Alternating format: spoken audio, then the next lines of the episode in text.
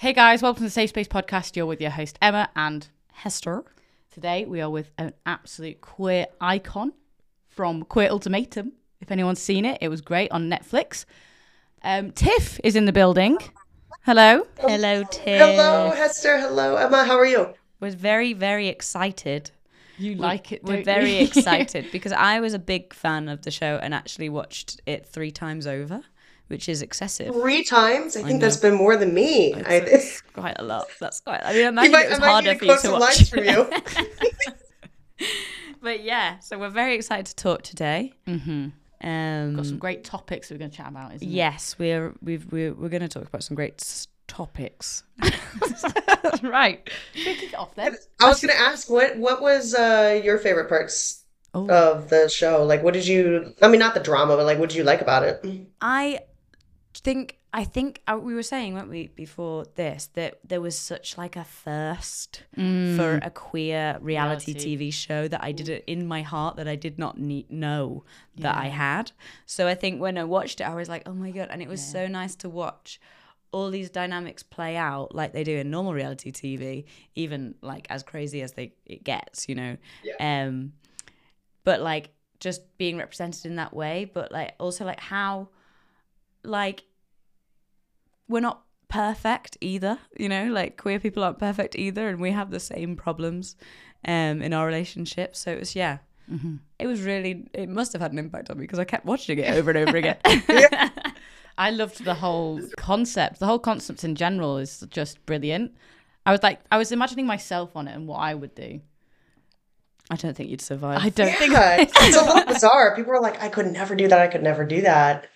And then uh, when we get on the show, like, I thought I was like, okay, we'll be fine. You know, like, uh, you know, everyone, every couple kind of has their talks before they actually get, you know, start the camera start rolling before because we're split up, you know, so we can't physically see each other, talk to each other, except for in those like all cast scenes that you see. So when you're with your original partner and you're thinking like, oh, everything's gonna be fine. When the cameras start rolling, like everything imaginable changes. Everything that you thought was gonna happen, or you know, it just doesn't.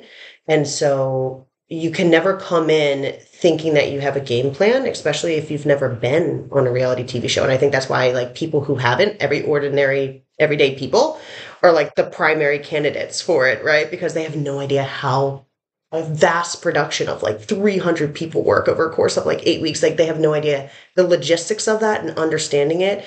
And it, you know, I, I can say like I watch, you know, ourselves on there and I'm like, I, I could never do that, you know? but you did it so it's interesting. I mean, I was also like really shocked about how genuine everybody came across in the show. Like, I know it's heavily ed- edited, but of course. It felt so much more genuine than most other reality TV shows. And I think you could tell people were being pushed to their emotional limits in the show. So maybe For that's it.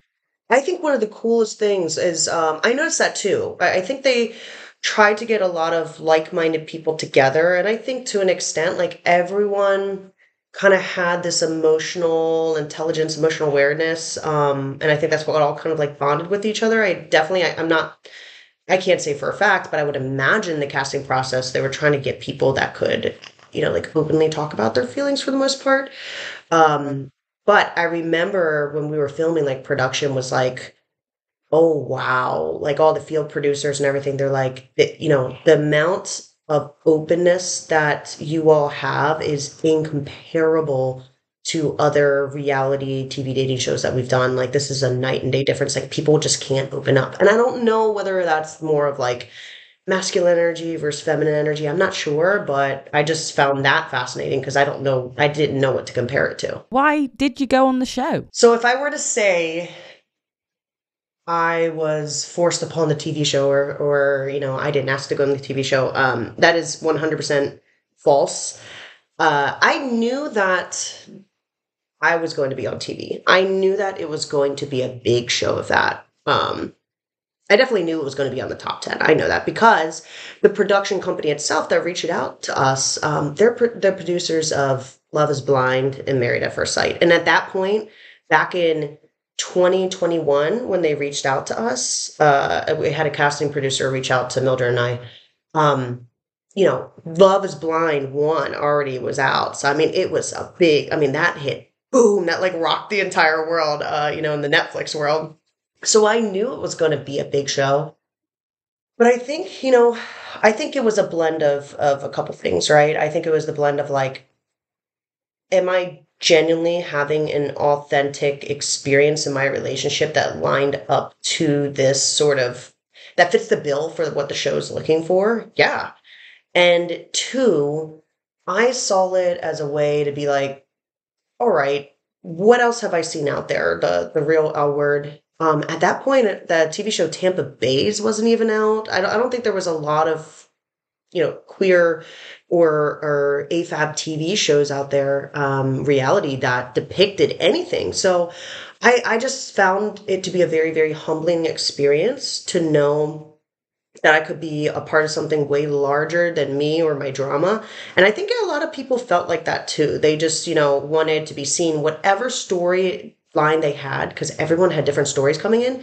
I just feel like um you know those stories resonates with so many different people and like you said we're we're not supposed to be perfect we're not supposed to uh, line up to what everyone wants us to be. You know, we had a lot of like haters being like, "Oh, you represented uh, queer represent- representation so wrong, and how dare you guys?" But honestly, it's very, very relatable to a lot of queer couples out there, and I don't think we should be painted in this perfect picture.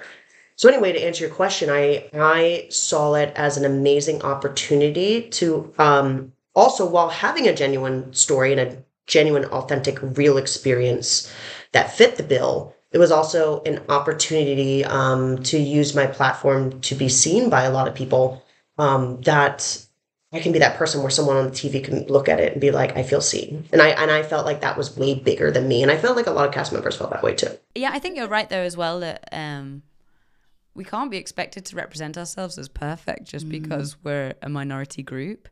And like maybe that allowed us to be more relatable to straight audiences that we mm-hmm. have, mm-hmm. like uh, inconsistencies and and um, problems of our own. That that yeah. that's more relatable in my mind. Complexities so. of sure. being a human as well. Like exactly. the relationships are not just you know one way, not binary, are they? Yeah. They're so fluid, and I think Queer mm-hmm. Ultimatum really showed that. Mm-hmm. I think they did too, and you know there was a lot of controversy between what Netflix did, what they didn't do. Um, you know, what they could have done better. I know that as far as my experience on the show, they were, production was definitely trying their best to be open minded and to learn. But you also have to realize too, like even when they hire outside experts to kind of consult them through the process, which they did, I mean, any pilot TV show is going to be a, a trial and error, right? And I really think that they try their best and trying to be as as open minded as possible with understanding there's like you know different nuances uh, when it comes to different relationships. Um, but I think the big point, like you hit it on the nail, was that we definitely aren't that much different than everyone else, and it, Netflix at the end of the day, and just like media culture, right? Like they need more views, and more views equals more money. And I think that that is a beautiful thing and just a no-brainer concept where they're like, "Hey, look, we're not going to try to make you all look squeaky clean. We're going to make you look relatable to Bob and Wendy out in Tennessee, USA, that's sitting on their couch, um, because that is what's going to get us the viewers. Uh, you know, mainstream media, we might only take up 5 10% of the population, but we want to bring in this 90% as well.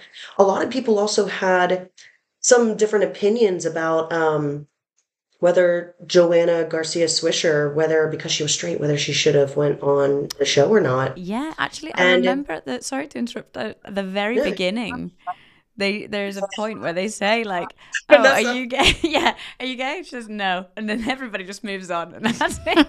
yeah, yeah. And I was like, "Oh, they definitely like, put that in queer. for a reason." I love, I love Vanessa.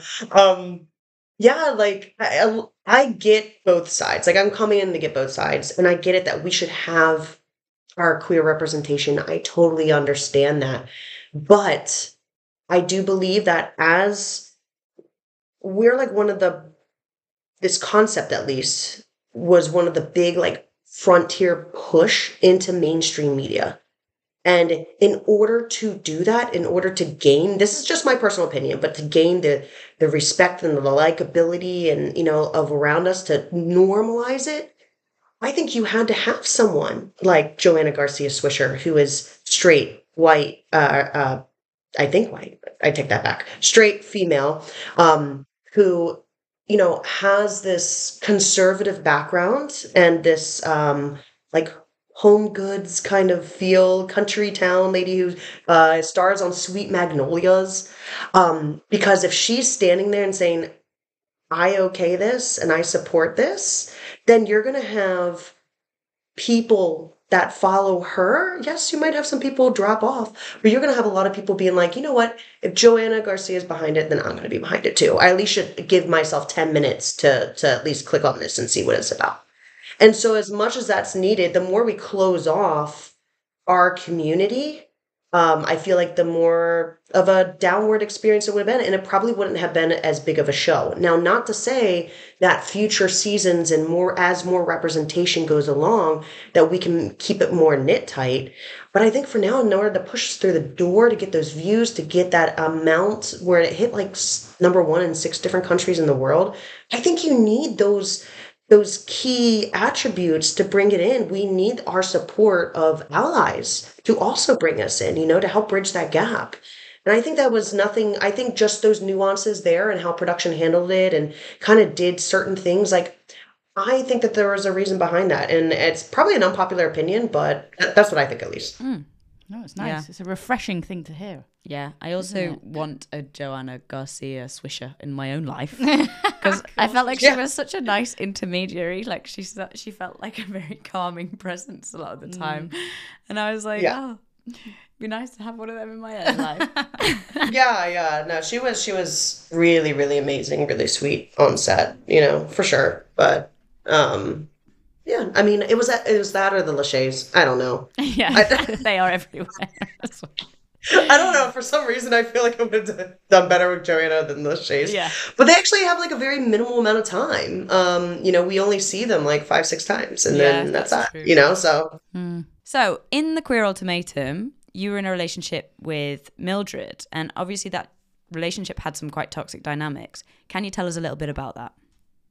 Yeah, um, the relationship that Mildred and I had on the TV show uh, and off the TV show was definitely very, very toxic. But the way I see it is that so many people, whether you're straight or queer or anything else, um, we've all had that one toxic relationship that everybody can look back on and be like, what was I thinking? What was I doing? Um, how did I not know better? Eh, you know, I think we've all had that. The only difference between my situation and everyone else's situation is that mine just so happened to be on TV and it just so happened to be streamed on like the world's largest streaming platform and to be seen and busted wide open for the world. And I think that um, with that, uh, it leaves open a lot of room for judgment. It leaves open a lot of room for, oh my God, they all need therapy. I mean, at the end of the day, we all need therapy. we can all benefit through therapy. Someone saying that you need therapy, um, that was probably like the m- most, like, I guess, negative comment that I got in the tens of tens of thousands at one point. You know, like oh, they need therapy. You know, like I think every, everybody needs therapy. And um, I don't know. I just always found that interesting. Uh, you know, two years later, yeah, yeah, we've been through therapy two years later.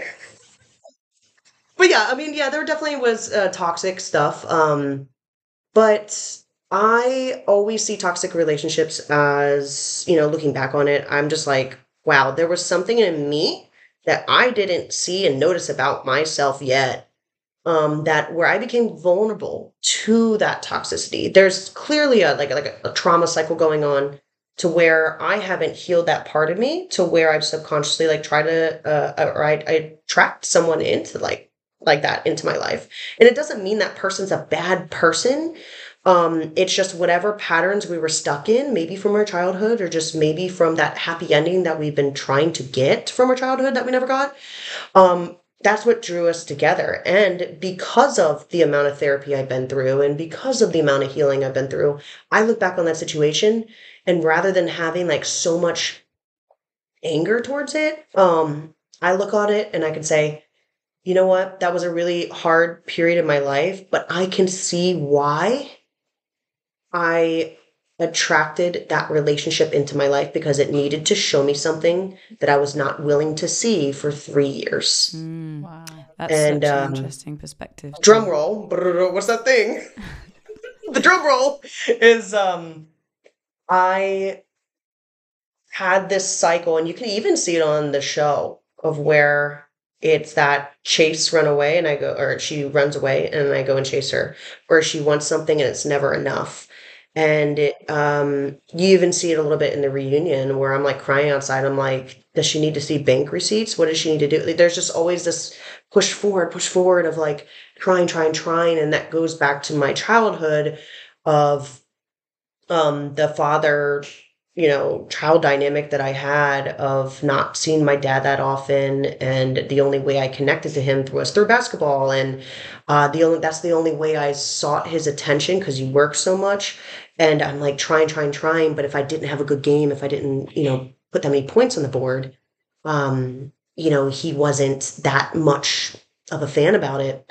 And it, I didn't play at a rec level. I didn't play at a travel level. You know, I played on a junior Olympic level where we were the top players in the country. So he was playing tough love of like, hey, you know what? Um, I want my child to have that future, that D1 scholarship, um, you know, and all that that I never got to have. So, you know, he grew up in a very poor area and, you know, he was the oldest of nine kids, you know, so I knew that he was trying to do the best he could. But when he was so stressed out at work and the only time he got to see me was through a basketball game and trying my best and, and sometimes it wasn't good enough because then that wasn't good enough for the college scouts you know? So so it was that constant like man i want my dad's affection. And and when you have that mixed in with my ex's like abandonment um issues of being left it's this i can see why it was this constant cycle back and forth back and forth. And it wasn't just her like we both needed to see we couldn't see it during the relationship um, but afterwards you know when we started learning a lot about just the the consciousness of of relationships in general and how relationships work i mean i've learned more about relationships in this past year and a half of my life than i have my in, entire 34 years up until that point. And now i can see why. I'm like man you know so I, I, don't ever want to look back on toxic relationships and for, for everyone else out there that's had a toxic relationship or in a toxic relationship, um, I look at it as man, there's something that needs to be seen within yourself, uh, and and to be liberated within yourself, and it is getting to that point of where you're you're feeling like you know you're you're beating your head against the wall, um, because I believe that whatever you want to call it, God, the universe, uh, will put you in those situations until you see something about yourself. And just because you're having a toxic experience doesn't mean that it's that relationship is fatal. It's just you need to be able to open your eyes and see what's around you and, and see the patterns as to why those experiences keep on happening. Mm. I mean, that's such a great perspective to come out of a relationship yeah. like that with, where you're not looking at like a, a hero and a villain and just a situation that you both kind of found yourself in that resulted yeah. in how it resulted. Yeah. Unfortunately, though, that like, yeah, you're right. Like, there isn't necessarily always the hero and the villain. You know, I think both her and I had gray areas, but I do believe that there's a line where you do cross of like, where it's like, okay, who is actually hurting someone at this point. I mean like hurting someone or maliciously hurting someone. That that's where you cross the line where you can't be like, okay, you can't blame your past on this. You can't blame your past on XYZ, you know. So I do believe that there's lines to be crossed. But I yeah, I don't think in general like toxic relationships um there's always like it's not it's not as easily drawn, you know, of this is a villain and you know, this is someone that is like, oh, feel bad for me. For sure, for sure. I mean, well, we were um, talking about it before the interview about how in the in, in the reunion in the reunion at the end of the series like it, you really come to blows um emotionally and you talk about how there was violent outbursts um, from Mildred. Um, and we were saying how mm-hmm. it, it was so hard to watch that it was it, it was shocking that it was aired. Mm-hmm. Um, but we wondered how we wondered how that dynamic would have played out had the situation been the other way around, given that you were sort of the masculine presenting person in that relationship. Um, we just wondered if you wanted to talk about that a little bit. Yeah.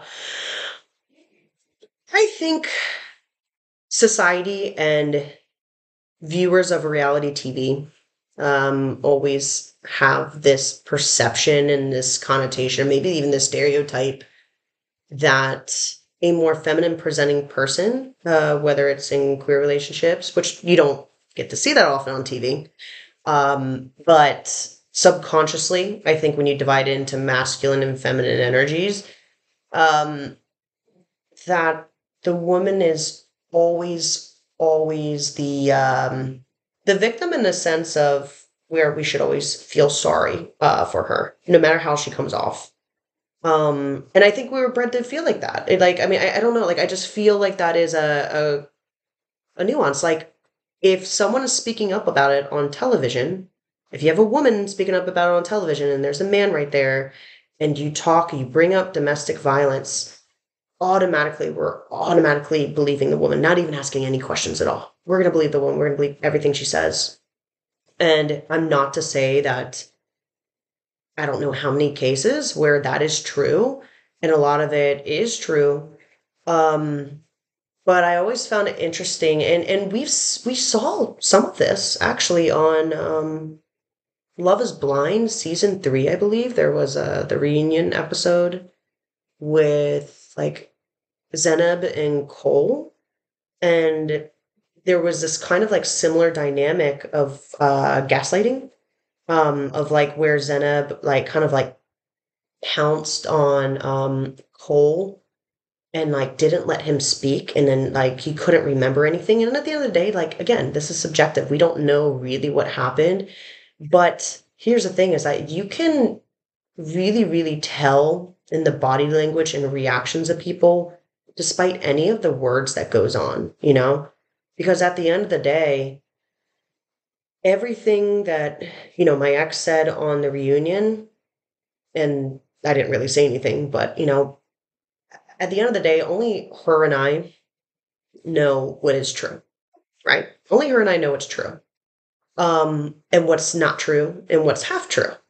Um and to be able to use all of that and to go onto a huge platform and to be able to maliciously expose that uh, expose truths that no one knows at the end of the day and give zero chance for the other person to explain their side.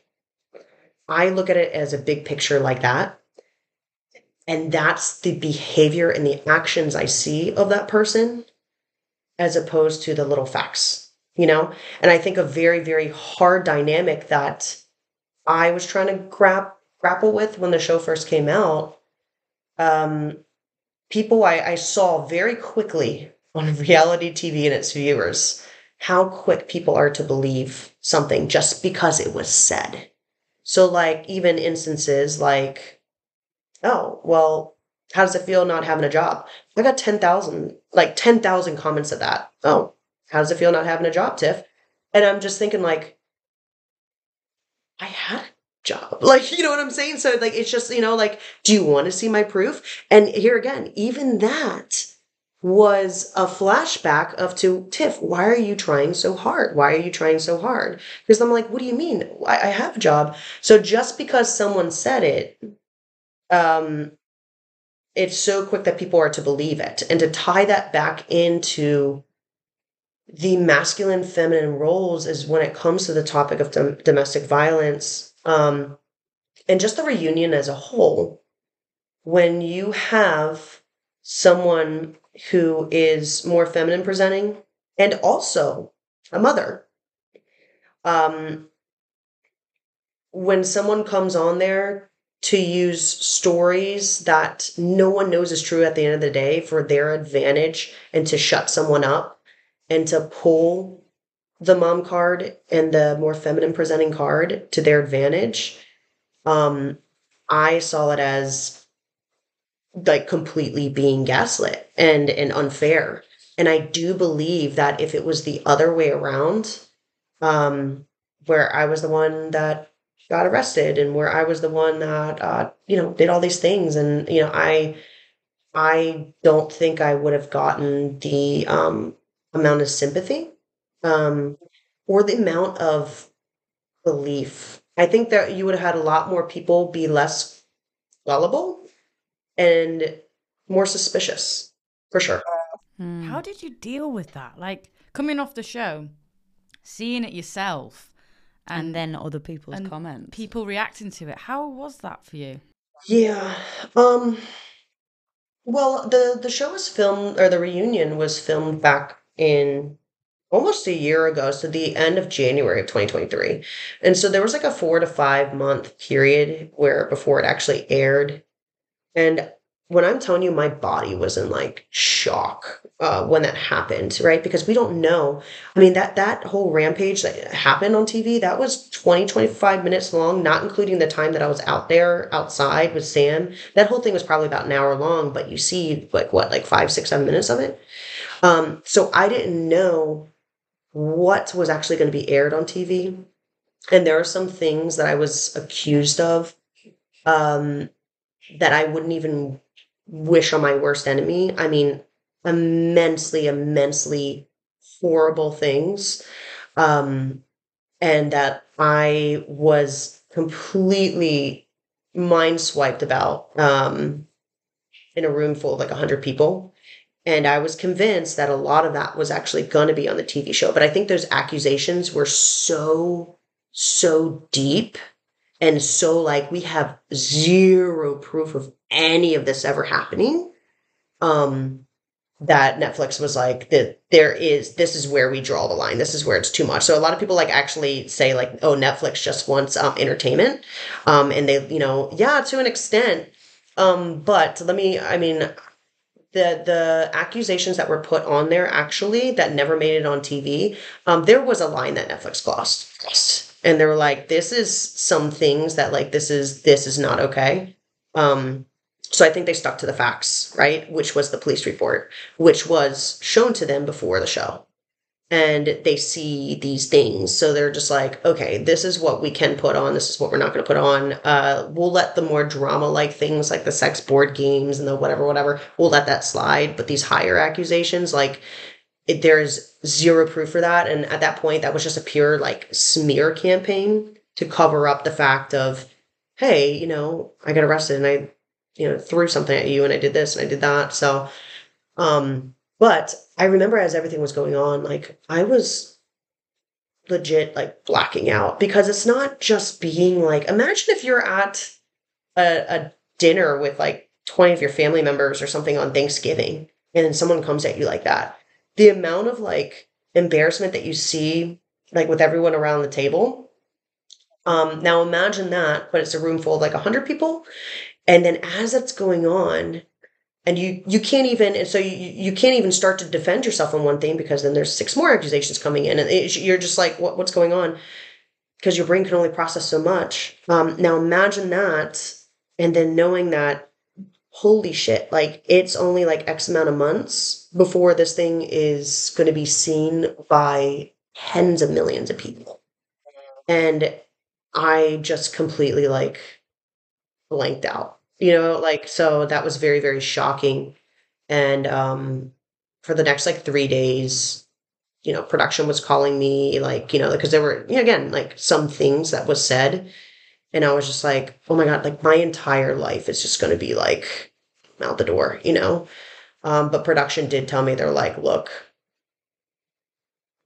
please don't worry. Like it's going to be okay so as much as uh, and I and I trust them. You know, I actually did trust production because I uh, the same woman that produced the the reunion was the producer of the show, and you know I really got to know her and things of that nature, and um, when I was like crying, hyperventilating, and I, like they had therapists on site and everything, um, she like held my hand and she looked at me and she was just like, "Trust me, like when I tell you this, everything's going to be okay." So a lot of people think that um, Netflix did it in a way to expose me and why would you expose Tiff like that? Why would you this? No, I, I think they did exactly what they did to show and emulate what it actually looks like in reality of a perpetrator or someone who can take advantage of someone like that and leave them feeling that way because more people feel seen and that feels more real than to cover it up again and put a little band-aid on it and make it look okay um, and i think that you know when it comes to the reunion a lot of um, people are very like, yeah, like that was so messed up. I think it was needed. I, I think a lot of these negative things that a lot of people, okay, so I think the theme of what I'm trying to say is that a lot of these negative things that people talk about the show with, um, that's to cover up things that don't exist. And uh, that's to cover up things that actually exist. When I think those conversations need to be made and, and need to be more aware in the mainstream spotlight. And so you can always take those situations as something that you can openly talk about.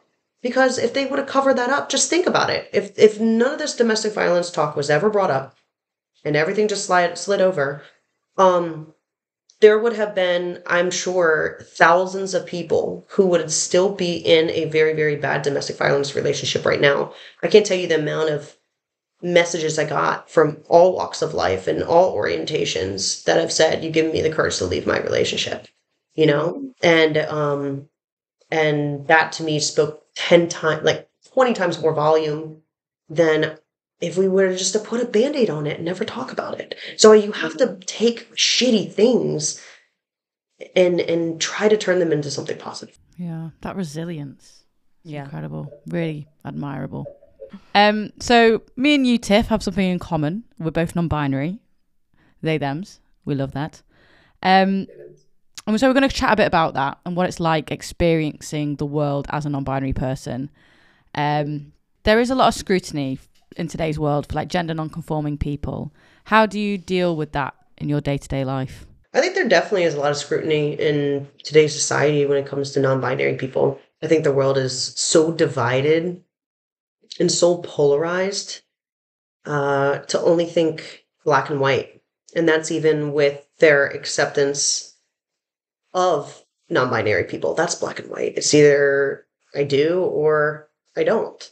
And so when we live in a binary world where everything is white and black, yes, no, light, dark, zero and ones, um, on or off, uh, it shuts out a lot of compassion, a lot of creativity, a lot of freedom. And when we have limited freedom, we have a limited version of ourselves. And I don't think everyone fits in a white or a black box or a yes or a no or a you know, a zero and a one or an on or off or a doctor or a lawyer or a mother or, you know, like uh, there are so many boxes that society or our direct family wants to put us in and wants us to be. And I think we can learn to have more compassion with those people and with people all around us, uh, no matter what walks of life, if we need, if we stop thinking in boxes, um, because I feel like all of us at one point can feel relatable to that, to where they can be like, hey, you know what?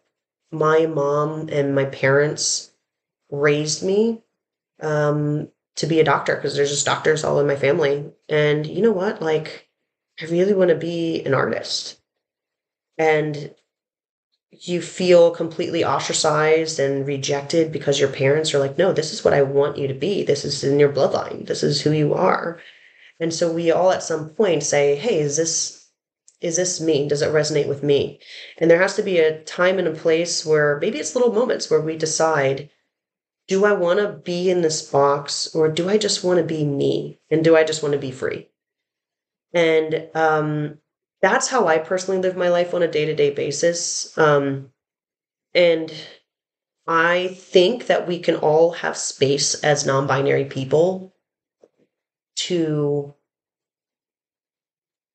have full conviction of who we are and say, I don't belong in these boxes, but to also have space and kindness to understand that the people that are attacking them or scrutinizing them or mocking them, if we can look at them from a light of compassion and be like, maybe you're just afraid of the world to be free and not fit in one of these boxes maybe freedom scares you because maybe you're not free yourself or you wish to be free.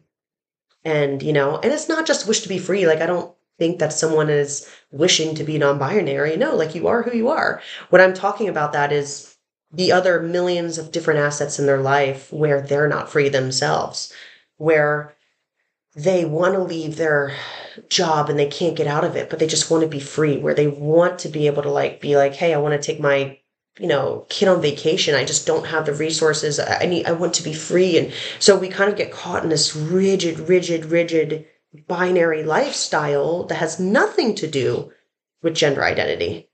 And when we experience that all around us we are so quick to hop on someone of, of, of a binary concept when it seems a little bit more clear, like, oh, male, female. And that's so easy to, to, to jump on and to point out and to scrutinize someone when something's more obvious. Um, kind of like, you know, people who have addictions. Uh, this is a weird kind of like analogy, but people who have addictions like someone who is a gambler and someone who deals with massive amounts of obesity people can't really see the the gambler. They can't see that this person automatically has a problem, but they can see so quickly that you know someone who struggles with their their weight and their obesity be like, okay, yeah, and they're so quick to to to, to bully them or scrutinize them because it's so obvious. So I feel like in the non-binary world, um, non-binary people are easily more like uh, targets for sure, but the way that I live, to answer your question, the way that I personally live my life, um, I have to look at every, you know, negative thing when it comes my way in the eyes of compassion. And when I see it in a sense of like, maybe you just want to be free too, and that's okay. Um, I just realize that I know who I am at the end of the day and that I don't need anyone's validation um, to tell my truth. And that doesn't mean necessarily that I like do I believe that we need non-binary rights? And yes, of course, of course. But in meantime, while the world and the activists are doing their job and and you know pushing that momentum forward, the thing, the one thing that I have control of, full control of, is how I see the world within myself. And if I see in myself that, hey, you know what, this is who I am, and you can agree with it or not. I don't give a shit. Um, that is my what did I call it? The self love armor that's wrapped around me. Um, you know, like a loving armor that's wrapped around me, uh, with, you know, embodying in compassion, but protecting myself at the same exact time, where I know who I am. I don't need anyone else's like outside validation. Um, I don't need you to, you know, say that I don't agree with your pronouns and I don't even need you to call me by my pronouns. Um, that would be nice. But if I don't see that, I'm not going to cause World War Three um, because I'm going to be beating a dead horse at that point, and I'm going to be asking you to pronouns, pronouns, pronouns because I can't control what this other person does at the end of the day. Like I can't, and I don't want to waste my energy trying to change a stranger's mind when I could be using that energy of like radically accepting myself.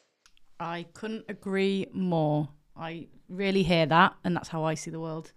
You've really articulated that so well of my own personal experience, and I know that'll resonate with a lot of our audience, mm-hmm. won't it? Totally. Well, I was gonna say, what uh, you know, with have you ever gotten any type of negative? I constantly get misgendered every single day. Um, How do you handle that? It's hard. Like it's it feels like a bit of a punch in the in the heart a bit, but then I kind of remember they don't know.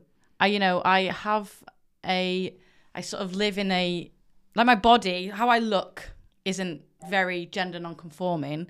People have mistook me for straight before. They've mistook me for just a straight cis person. And it's like I'm having to come out every day, not only as like bisexual and non-binary, um, but sometimes I'm like, that's my own thing. Like if if people actually want to get to know me, I will open that door up and say, hey, look, like you and me, Hess, we're like this, aren't we? You you call me they them you res- you respect me i'm gonna let i'm gonna open that armor up to you so that then you can love me back but mm-hmm. why would i i agree like with you like why would i try and I don't know what phrase you use. Something about a dead beat horse or something. Beating a dead Be- horse. beating a dead oh, yeah, horse. It's an American term. That's all right. It's good. Beating a dead horse. Like it's so true. Like yes, I'm sure that a lot of people that do misgender me would want to know more and stuff. But you know, I I ain't got time to be teaching everyone. I'm happy to talk about it. You know, we've yeah. got a platform to do so. Um, but it's like it, I'm going to give it to them. I'm not going to put myself out mm. to waste my energy, like you say. You just exactly what you just said. I also think it was really nice how you described the concept of non-binary, like outside the concept of gender, because you're right. Like it's so easy to jump on gender, um, as, as obviously it's the thing of the moment that a lot of people are jumping on but non-binary like live it's more it seems to me that your perspective is like very philosophical mm. in that how you view life and your and your interaction with life and other people and your relationships is about rejecting the binary which i think is a lot more of a relatable thing for us us all to understand because you know these words like non-binary and pronouns and is a new it's a newer thing uh, for people to deal with. It's come in the past five years or so has become you know a, a, a debated topic in our society. Yeah. But it's not really about that or those words or those pronouns it's more it goes beyond that. Yeah like it seems to me that that's what you're trying to say that it's uh it's about an approach to life um and which we're all not perfect with. Like we we struggle. There are some concepts in my life and i'm sure if you can reflect some concepts in your life where you have some sort of trauma or hatred or something within yourself that you can't seem to break free from that and therefore out of fear and scarcity you label something as this or that. And and you know I, am sure we can think of many different things where like you no no no all men are like this or that or all bisexual women are like this or that or all uh, people all homeless people act like this or that. You know like we're just so quick to be like boom boom boom boom you know? Um all people who i don't know get welfare checks or like this or that I mean, it's just like so quick because there's something in you that you hate I hate to say it, but hate about yourself. And we all have that. We all have that. Right. So I think that's just the goal here, goal here, you know, and um, it's easier to do it when you do have freedom and full conviction of who you are. So I can be a master and talk about, you know, this whole non-binary thing and just being like, hey, just be less rigid. But um, you know, of course there's other areas of my life where I'm like, oh, I can't you know, I wish to apply the same energy to it, but I'm not there yet, you know? So I think we just all need to learn from each other. Yeah. And it's the intention that is kind of important, I think.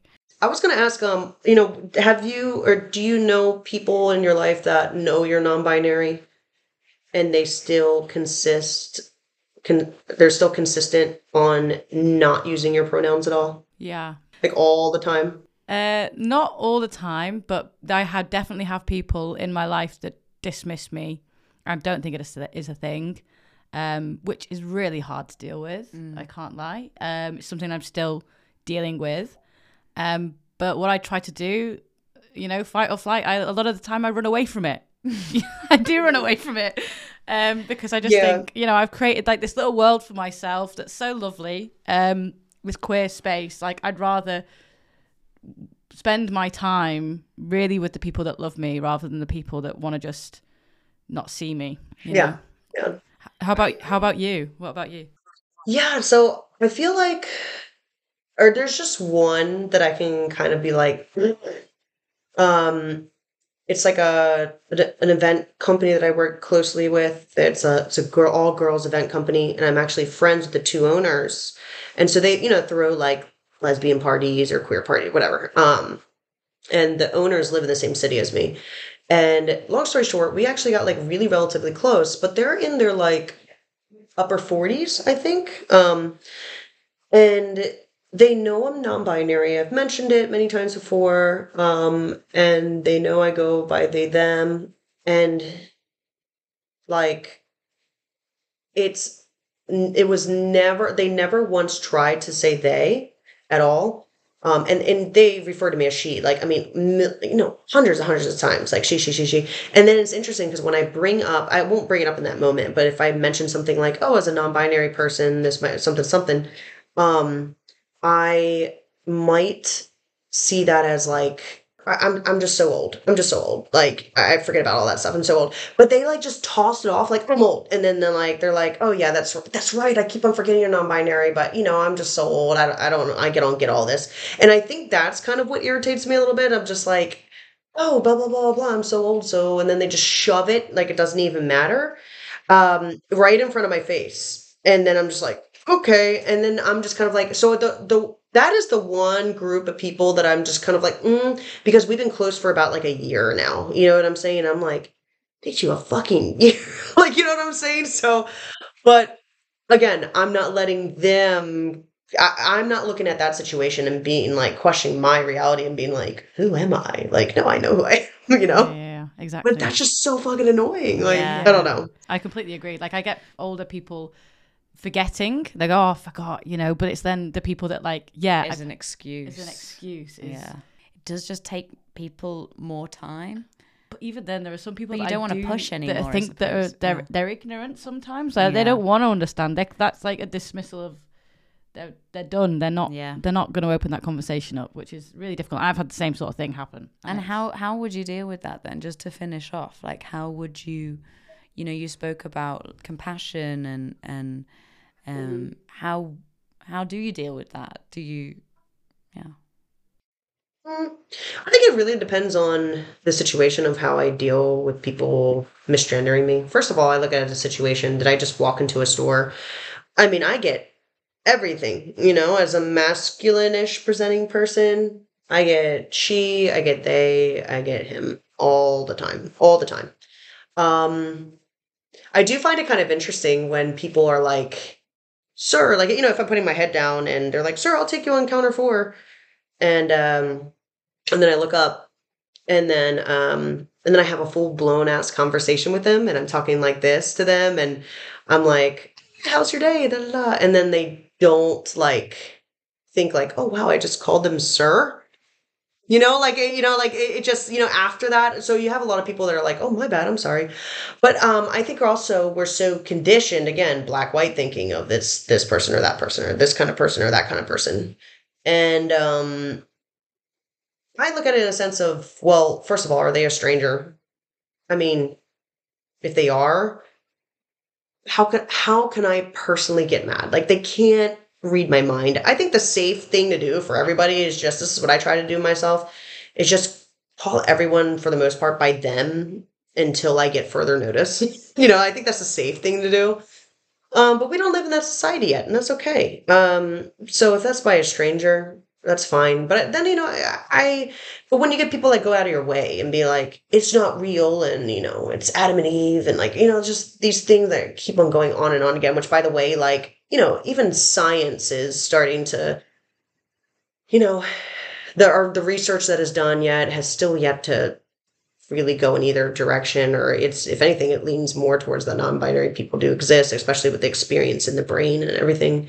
Um, but regardless in meantime um, you know i look at it from that individual. I'm like you didn't grow up in a very blue states, or I guess that around in America, it's like a very liberal, open minded area, highly populated. Um, and then I live in California now, which is like, you know, everything you can imagine as far as being open minded. Um, so, you know, I'm like, you probably don't grow up in the same lifestyle or experience that I had you know and i think we're conditioned to think and to be hardwired in what the the environment around us was um, so I didn't live my I didn't li- although I'm disagreeing with you right now, I didn't live my entire life through your eyes. Like I didn't see the things I wasn't brought up in a certain way. Um, so I just tried to leave space for that. Um, and at the end of the day, it's just that's where you have to put your loving armor on and just be like, look, I am who I am. I really don't think that your impact on your opinion is really going to change anything. Like it's not. It's really not. Um so I think the more that we as a unit, as a community, um, starts to have more self confidence and self worth within ourselves and really start to work on that, I think that is more of an actionable notice that people will notice in us and that would gain more of our respect. Not always, but sometimes. I feel like if it's like, hey, you know what? Kind of like, you know, bullies in the kid at school. You know, the kid at school that's more vulnerable. And this is not always true. This is not always true. But, you know, when you walk around, when you're a kid that walks around with a lot of confidence, um, you become less susceptible to people picking on you, you know? And sometimes when, you know, like people just kind of like back off for the most part. And I think that, you know, if we keep on pointing the finger at ourselves and victimizing, saying everyone hates me, everyone hates me, everyone's out to get me, every, no one respects my pronouns, I just think that like it's kind of like the way that the laws of the universe work in my opinion is just going to kind of give you more reasons and more experiences to show that in your life. Oh you think that everyone picks on you? You think that everyone's out to get you? And okay we're going to we're going to pop this person into your picture. We're going to pop this person into your experience when you're at the counter at Starbucks, you're going to pop this person into your experience, and we're just going to give you more and more reasons to make that, that belief of yours true. And um, when you start, I believe that when you start to believe that you are worthy uh, and free to be who you are, and you know who you are, and you love yourself, regardless of whatever anyone thinks, I think the world will give you more experiences to validate that. That's just my personal way of thinking. That is lovely. That's lovely. And I yeah. think that's a lovely place to, round, up. yeah, definitely. Thank you so much, Tiff. Yeah, for that joining was us wonderful. Of course. Thank you so much for having me. It was so What nice. are you guys doing for the rest of the What are y'all doing for the rest of the day? I'm going Eating home. dinner. yeah, going to dinner. what? You going to dinner? Yeah, yeah, exactly, exactly. It's very dark oh, yeah. and cold here at the moment, so yeah. no, I'm just gonna relax. It's uh Southern California. It's like going through this like crazy monsoon weather right now. Yeah, really. If you look at like the floods, if you look up like Southern California floods right now, uh, LA, so I'm like two hours south of LA, um, in San Diego. LA is experiencing like the biggest floods in like the last 30 years or something yeah, right now, I or 20 years or something. Everything's underwater. It's it's insane. Oh my god. So luckily I'm on the fifth floor of my apartment. So Please take care of but yourself. Everything's like underneath right now and if you have a boat, that's also yeah. You know, we're like a surf town here, so okay. like there was a, there was one big flood that happened last week too, like a huge ass flood, and um, everyone was like on their surfboards or like their their kayak little things, Gosh. and just. Oh my god! Just another day in Surf Town. well, look after yourself, Tiff. Mm-hmm. It's been lovely to actually talk to you and get to know you a little bit better outside of the show. Mm-hmm. Um, we're really grateful for for you coming on today. Yeah, and we wish you all I'm the so best. happy. You as well. Take care.